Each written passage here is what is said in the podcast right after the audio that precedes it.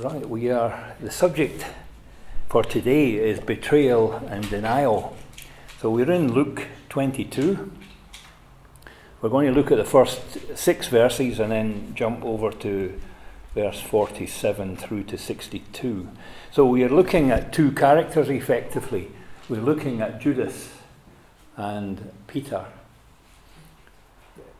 And remarkable to think that these two were two of the twelve. Of the twelve disciples that the Lord had chosen, we're about to read about two of them, one who betrayed him and one who denied him. I think we sometimes, uh, maybe, or I certainly do, fall into the the trap, if you like, of thinking about these two people as being, um, or Judas being particularly evil and Peter being very, very weak. But we need to, I think, uh, appreciate that they're no different from us in many respects, and that we need to be looking at this as a people who are a sinful people, a people who are born in sin. And although we have been redeemed by the blood of the Lamb, and although we have been chosen, we have been called, and we are trying to respond um, to the call of God in our service, Satan never gives up, and he's ever active. And many of us, well, we all fail. Many of us fall. And when we look at this, it's sometimes, in Peter's case, we should be looking at it as a way, well, let's understand how he got back up again. In Judas's case, let's look at it with a view to making sure that uh, we never, ever find ourselves in his position. So let's just read um, this portion together. So it's uh, Luke twenty-two and verse one. Now the feast of unleavened bread, called the Passover, was approaching, and the chief priests and the teachers of the law were looking for some way to get rid of Jesus, for they were afraid of the people. Then Satan entered Judas, called Iscariot, one of the twelve. And Judas went to the chief priests and the officers of the temple guard and discussed with them how he might betray Jesus. They were delighted and agreed to give him money. He consented and watched for an opportunity to hand Jesus over to them when no crowd was present. So over to verse forty-seven. While he was still speaking, a crowd came up, and the man who was called Judas, one of the twelve, was leading them. He approached Jesus to kiss him. But Jesus asked him, "Judas, are you betraying the Son of Man with a kiss?" When Jesus' followers saw what was going to happen, they said, "Lord, should we strike with our swords?" And one of them struck the servant of the high priest, cutting off his right ear. But Jesus answered no more of this, and he touched the man's ear and healed him. Then Jesus said to the chief priests and the officers of the temple guard and the elders who had come to him, "Am I leading a rebellion that you have come with swords and clubs? Every day I was with you in the temple courts, and you did not lay a hand on me. But this is your hour, when darkness reigns." Then seizing him, they led him away and took him into the house of the high priest. Peter followed at a distance, but when they had kindled a fire in the middle of the courtyard and had sat down together, Peter sat down with them. A servant girl saw him seated there and in the firelight. She looked closely at him and said, "This man was with him." But he denied it. "Woman, I don't know him," he said. A little later, someone else saw him and said, "You are one of them." "Man, I am not," Peter replied. About an hour later, another asserted, "Certainly this fellow was with them, for he's a Galilean." Peter replied, "Man, I don't know what you're talking about." Just as he was speaking, the cock crowed. The Lord turned and looked straight at Peter. Then Peter remembered the word of the, that the Lord had spoken to him. "Before the cock crows today, you will disown me three times." And he went outside and wept bitterly.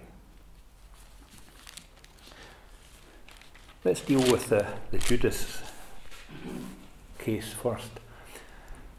It's interesting that when we read the beginning of chapter twenty-two, that it's the betrayal of Judas that we've just read about is tied in with the Passover. Um, they had come together to remember the Passover, and it's a bit of an irony, really, that there amongst them was the Lamb of God. And of course, as you know, the Passover uh, that they kept uh, an annual basis uh, ever since they had uh, left Egypt. They had um, been taught the importance of the understanding of the Passover lamb and the purpose of it. It was a shadow of what was going to happen, and here amongst them was the, the Lamb of God, the person of Christ, in which, of course, the Passover lamb was a, a picture of. And whilst they were to go through, as instructed by God through Moses, um, uh, the ritual of uh, obtaining a, a lamb or a kid and killing it and cooking it and eating it uh, with bitter herbs and with uh, unleavened bread, and for all the, all the teaching that was in this, here he was gathering with his disciples to, to remember this important uh, historical event that was pointing to him. And here he is standing in their midst, and Judas is thinking about betraying him. It just seems uh, very hard when, when we sit down and we read and we in uh, the scriptures with the understanding that we have, you think immediately, how could he do that? How could Judas do that, and even do it then? What was going on in his head? What was he thinking? When we, I, I imagine when they got together for the Passover, I think they would have every year recounted the story. They would have gone through the each aspect of what went on, of how the head of the house would go out and find this lamb or this kid. Uh, it had to be a year old, and it had to be without blemish. I don't know whether you've actually seen a, a year old lamb. Sometimes you, again, you go back to your Sunday school pictures and you see the picture of the Passover lamb, and it's It's uh, tiny. A year-old lamb is enormous. Um, I remember one speaking at Scottish camp about this, and I asked the farmer there to get me a year-old lamb, and he brought in with a whacking big sheep, and, and we, we had hardly control it. I had to get a rope round it, and it was stronger than me. And you're thinking, well, is that a lamb? Well, of course. I mean, apparently they keep growing for five years, but the first year's growth is the fastest, and so a year-old lamb, which is uh, almost, I would say it was about five-sixths the, the size of a full-grown sheep in, in size. It was uh, very big, so I'm not going to do that again.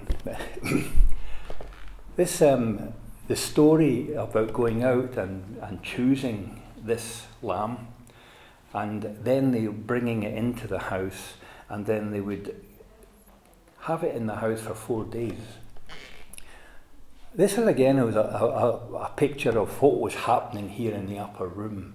Was that amongst them was one that they knew, was one that they loved, was one that had been teaching and caring for them. And of course you see the similarity in the Passover, that the lamb came into the house. It was taken from the field, it was brought into the house, it became a pet. Few days, and if anybody's had a pet, you get very attached to it, and uh, you, you laugh with it, you feed it, and all the rest of it, and then you kill it. Yeah, I think um, one of the things that I going back to this Scottish camp uh, situation, I remember I had a knife in my hand, and I was trying to sort of wind up the kids a bit by saying, "Right, I'm going to cut its throat now," and of course they were all big eyed. And but I was bringing out the point, I don't I don't think I could do that. Um, you know, to, unless I was very hungry, maybe I would be doing it. But, but the, the idea of this lamb, which the, the fact the one that we had had been in the tents, had been it was a pet, it had been mingling in the camp for all week, and so everybody knew it and loved it and such like, and got very friendly with it. So the idea of killing it was was quite horrific, and that was how the feeling of, uh, I imagine, in the household, especially um, with the, the the the firstborn, who would have fully understood and been taught that this lamb has to die for you, so that you don't die. But the actual killing of it must have been quite horrific. The reason I'm just mentioning this is, of course, is is trying to understand Judas when he's in this environment where the Lamb of God is in the middle, and he is going to be instrumental in killing him. Now, I don't know whether Judas fully appreciated what was going to happen. Um, there's some commentaries you'll read about it thinking, well, maybe he just was trying to motivate Jesus into acting against the Romans in some way, and uh, and, and he was getting a bit fed up with the, the lack of action. Maybe so. I don't know. But the probably the important thing here that we need to be maybe learn from is the thought that it says that Satan entered Judas. And that's scary. That is really frightening to think that you, he had got himself into such a condition which was allowing himself to be not only a target for Satan, but to be indwelt by Satan, so that almost his actions after that almost were no longer his own. He'd given himself over. Just in thinking about that, you know, for, for our own uh, benefit and understanding it, you think, is there any danger that that could happen to us? Is there any danger that Satan could indwell me and that I could end up almost being out of control? The, I don't, I be, the answer I would give was, I believe not, because I'm fortunate that I have the Holy Spirit within me, because I'm a born-again believer in the Lord Jesus. And therefore, I don't believe Satan can indwell someone who has the Holy Spirit within them. That's my understanding and belief. But that doesn't mean that Satan can't still control. We'll come to Peter in a minute, where maybe there was more of the, the control, outward control rather than an inward control. Satan had obvi- sorry, Judas had obviously decided he'd had enough. He'd had three years um, of following Jesus, of listening to his teaching, and he rejected it. And he was deciding that he was going to betray him. And so it's an irony in a way, but to Judas, what was more important was money. And I think it's just something that we need to be very careful of in our lives. But covetousness is one of the easiest sins for us to fall foul of. And Judas was obviously, he, he was a money man. He looked after the finances, and the Lord knew fine well he was dipping his hand into it. I don't imagine there was great wealth there, but he had the opportunity, and he saw it, that this man who was hated and reviled by the authorities, that he had a chance here to make some money, and he went for it. When you then come to the, the, the second part of what we read, that Judas appears in a crowd coming to Jesus, and he's already arranged to give Jesus a kiss. And the Lord knows it. The Lord knew all of these things. He predicted it beforehand. He, in the upper room, he had told them that one of them was going to betray him. And when they asked who it was, he, he spelt it out, and he said, well, the person who dips his morsel into the, the wine with me is the person that's going to do it. And it was Judas that did it. And when he said to Judas, go and do it, do it quickly, get on with it, in other words. I don't know whether the other disciples realised that. It didn't seem as if they did. So whether it had happened privately and they weren't watching, or because they were still asking, is it me, is it me? They didn't seem to know, and they didn't seem to notice when Judas went out. So when we get this situation where Judas coming, he's obviously arranged, this is the opportune time, in case there's any doubt about who it is, I'll go up and kiss him. And the Lord sees him coming and says to him, well, are you going to kiss me? Are you going to betray me with a kiss? There was nothing, of course, and it's the same with all of our lives, there's nothing that isn't evident to God.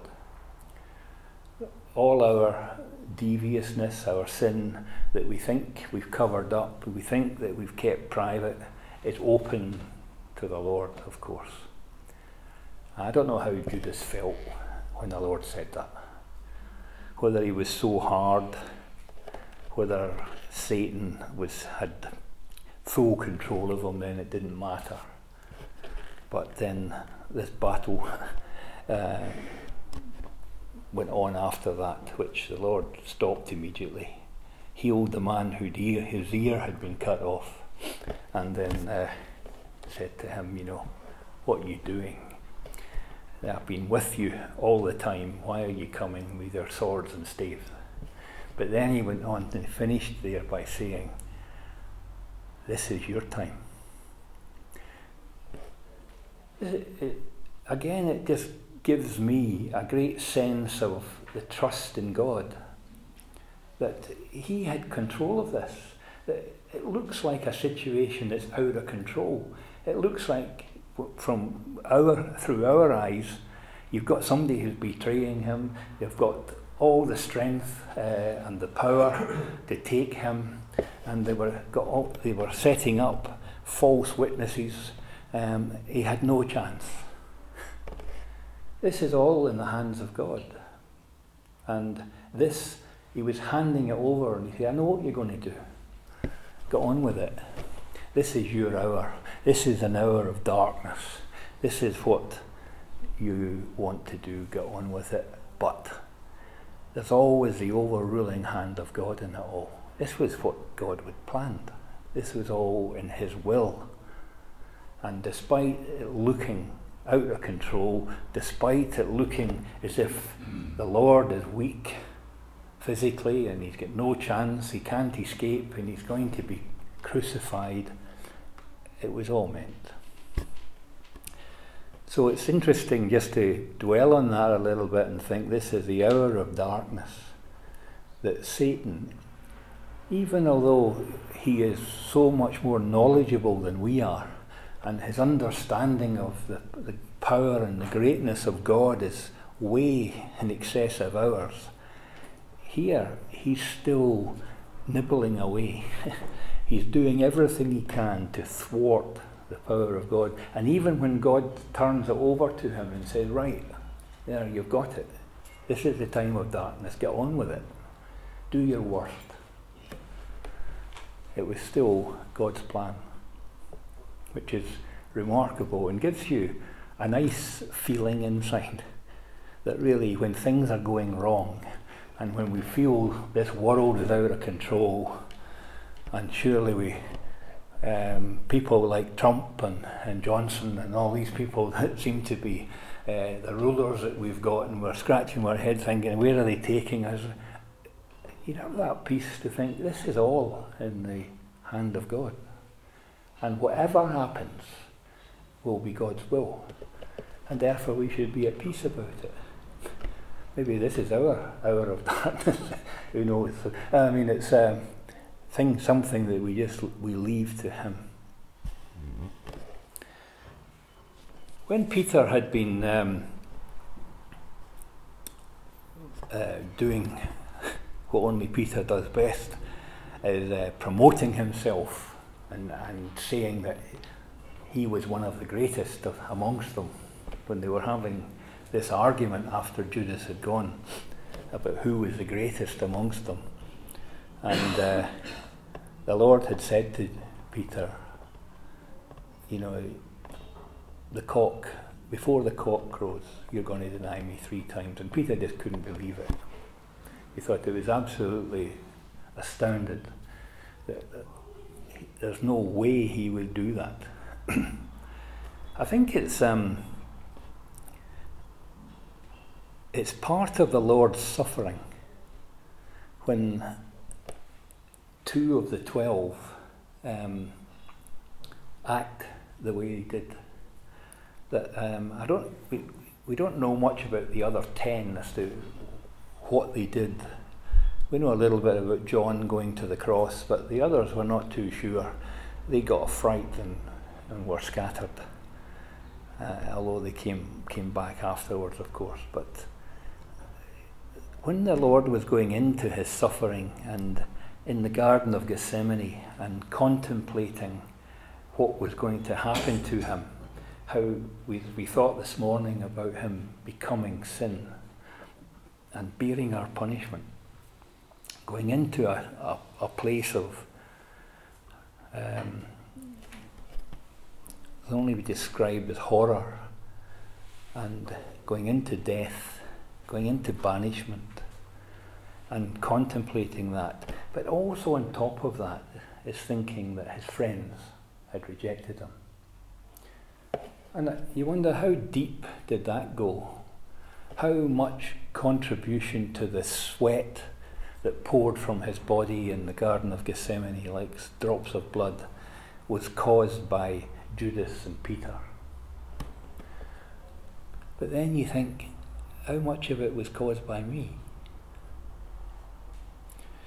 And we think, are we any really, are we really prepared to set ourselves up as better than these men? Maybe we would say, well, with Judas, I would like to think I am, because I don't believe I would allow Satan to indwell me, and as I said before, because we have the Holy Spirit within us, I don't believe it's possible. So to get to that point, no. What about Peter? Would we not stand up and say, I would never deny the Lord? Would we, if somebody asked us and said, would, would you deny the Lord? He'd say, of course not. And Peter was one of the strongest ones. He was one of the three that constantly got picked out by the Lord to do and see special things. Special teaching, special um, illustrations, special visions. He was a strong one. He seemed to be the leader. He was the one that's out, most outspoken. And he's the one that again Satan attacks. Satan's asked to have you, that you might sift you as wheat, but I have prayed for you. And when you return, strengthen your brethren. These are things that we need to learn from, because we are not above that. You think about Peter going into that situation where he's following the Lord, going to the high priest's house, and it's cold, and he mingles with those making a fire, and he gets caught. Somebody says, hey, you're with him. And he denied, no, no, no. Now, why did he do that? Well, uh, the logical thing is, well, he was frightened. um, he d- he was scared that maybe um, if he owned up, he would be dragged in with the Lord and be, be punished along with the Lord, or whatever he thought then that was going to happen to the Lord. So, in his fear, is that wh- why he said what he did? And then, of course, once you've done it once, you can't. It's harder the second time when he's he's called to account. So he says it again. And then we read elsewhere that even with cursing and swearing, he said, "I don't know this man." And then you move on to repentance, because he meets the eyes of the Lord. I think you know the. The teaching in this, of course, I'm sure you've given it a lot of thought yourself in, in, in the past about meeting the eyes of the Lord Jesus But it's, I think it's important that we try and understand why Peter did what he did. And also just being critical ourselves of our own lives and how easy it is. And is it any different than some of, when some of us keep quiet when we should speak up? When people are saying things against the Lord and we decide, I don't, I'm outnumbered here, I don't want to get uh, involved in this, I'll keep my mouth shut. Is that any different? Or just removing yourself from a situation rather than speaking up. There are things like that that, you know, I wonder when you look at Peter's situation and you think, it, well, it wasn't really that serious. These people who were gathered around that fire, I don't think it, they were people of authority. They weren't people that were real, a real danger to Peter. But it was a low-level fear, if you like. But he still succumbed. And we all do. And sometimes it's easy just to drift away or to, to say no, or just to make give the impression that you are not a follower of Jesus, because it just creates an argument and uh, bow out. Just leave that one with you for your own meditation and thought, because uh, I speak for myself, and there's certainly been many times when I could have spoken up and I didn't. And maybe you're the same, and maybe we should give more thought to that as to if, as a follower of Lord the Lord Jesus, would we were we not called upon in situations like that to stand up for him? The the crucial bit at the end, of course, of this was that um, Peter had disregarded the warnings. The Lord Jesus had given him a warning only a few hours ago that he was going to do this, and he disregarded it. Now, there's another, another lesson here for us. As we study the Word of God, as we listen to the Lord speaking to us through his Word, there are so many times we can disregard it. We need to be more active, if you like, in taking on board what God is saying to us. Now, it, looking back in this, and it, with the benefit of hindsight and the benefit of being able to sit down with the Bible and read it and say, well, what Peter should have done is been listened to what the Lord said and thought, wow, I better make sure that doesn't happen. And or even gone to the Lord and saying, look, I don't, I can't do this. I don't want to do that. Help me so that I don't fail. You know, these are, I know we can look around and say, well, if the, it was all in the will of the Lord that this happened, of course. But you, you see what I'm trying to say in the, in, in the, the need to learn from what God says, from what the Lord tells us. The warnings are in the scriptures. There are warnings there about the, Satan attacking us, about our being careful, about how we regard Satan. If you take First Peter five and eight, it says of Satan that he's like a roaring lion looking on whom he may devour. And that was written to Christians. That's not non-Christians. That's people with the Holy Spirit within them. And Satan is still going around and he's looking whom he may devour. And he's devouring many, many Christians.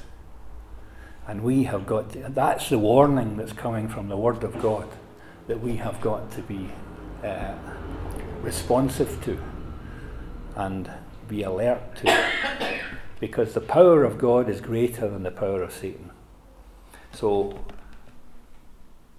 if we see the dangers, then we need to be able to have the confidence to come to the Lord and ask for his strength and his help so that we can overcome these situations that happen to us every day. And they're going to happen to us again until the Lord comes, because we live in that environment. Uh, and what is it that the Lord requires of me? Peter had made a previous promise. He made a vow. He said that even if all those around me were to fail, I wouldn't. And what happened? He failed within hours. Again, it's a be very careful what you vow. Be very careful in your in your confidence, that your confidence, my confidence, has to be in the Lord, not in our own strength. Don't think that this would never happen to me. I'm too spiritual. I'm too knowledgeable. I'm too good a Christian. Uh, this will not happen to me. If it happens, to, could happen to Peter, it can certainly happen to you and me. And be careful that we're not um, putting ourselves on a, a, a pedestal where we can be knocked on, knocked over. The fact that it was a very short time span is also quite sobering. Um, we often think about people who are strong in the Lord, and then they drift away, and that takes a long time. And then maybe they fail years and years later because they've drifted away. Here you've got a situation where Peter seems to be very strong. He's been with the Lord, he's been listening to him, he's been seeing him every day for three years, and he seems to be strong, and Satan comes in and he falls. Never be complacent when it comes to the power of Satan. We constantly, day by day, need the help of the Lord.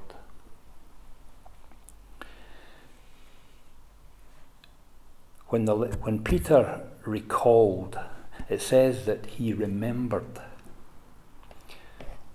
There's a, you read in the, um, you know, in the chapter two and three of Revelation, when the Lord assessed the seven churches in Asia, there's quite a number of them. Four of them, I think, where he actually uses the word remember where you've come from, remember where you've fallen, remember. Uh, You've lost your first love. Uh, it was important that we remember, that we remember what we read, that we remember when the Lord spoke to us. We remember where we once were, if we've fallen. Remembering is important, and Peter, as part of his um, repentance, was first of all, looking in the eyes of the Lord, and then secondly, remembering what the Lord had said to him. And then it says that he then reacted by running away and weeping bitterly. And that was the correct response to what he'd done. I think, you know, sometimes we get people who, they sin, and they get caught in their sin, and their reaction to it is, oh well, sorry, uh, never mind, let's go on with it, you know, the Lord forgives, and uh, off they go, and you're, you're left with this feeling, is that genuine repentance? When you, you can tell, and often we get called upon to do this, Uh, to look at genuine repentance and make a judgment on it. And it's important that you see it. And of course you see it here in Peter, is you meet the eyes of the Lord, and then you remember what he'd said to you, and uh, also thinking about where he was going and what he was going to do. And then what's your response? It's not a shrug and poor sinful me. It was a case of broke, brokenness. I think uh, even in our in our Christian lives, there's a need for us to experience brokenness. Um, times when you realise that you've been an absolute idiot, that you've fallen a long way, and you look into the eyes of the Lord, and you realise, I've let that man down, and you start weeping. That's genuine repentance, and that's where then the Lord can pick you up and use you. If it's not genuine, it's never going to work. Judas was sorry. Judas was sorry when he, when Satan left him, and then he realised the mess he'd caused, and he went out and hung himself. That was not the reaction of somebody who was genuinely repentant. That was somebody who'd packed it in, given up. So there's the two men I think we can learn a lot from. And from Peter, you know, when we go on to read about what, um, the, uh, how Peter stood up on the day of Pentecost, how Peter gave himself over to, as a follower of the Lord Jesus, uh, the things that he wrote in his letters, um, he became a great man. And this experience was something that was important and necessary for him in order to be of use to the Lord. Paul's another one, a different character, a different uh, setup. He had to be taken off his horse. He had to be blinded. He had to hear the voice of the Lord saying, "Why are you persecuting me?" He had to realise that before he was genuine repentance, and there the Lord could pick him up and use him. So there's two men there that were able to go on for the Lord and became great men, but they went very low, and um, we should learn from that.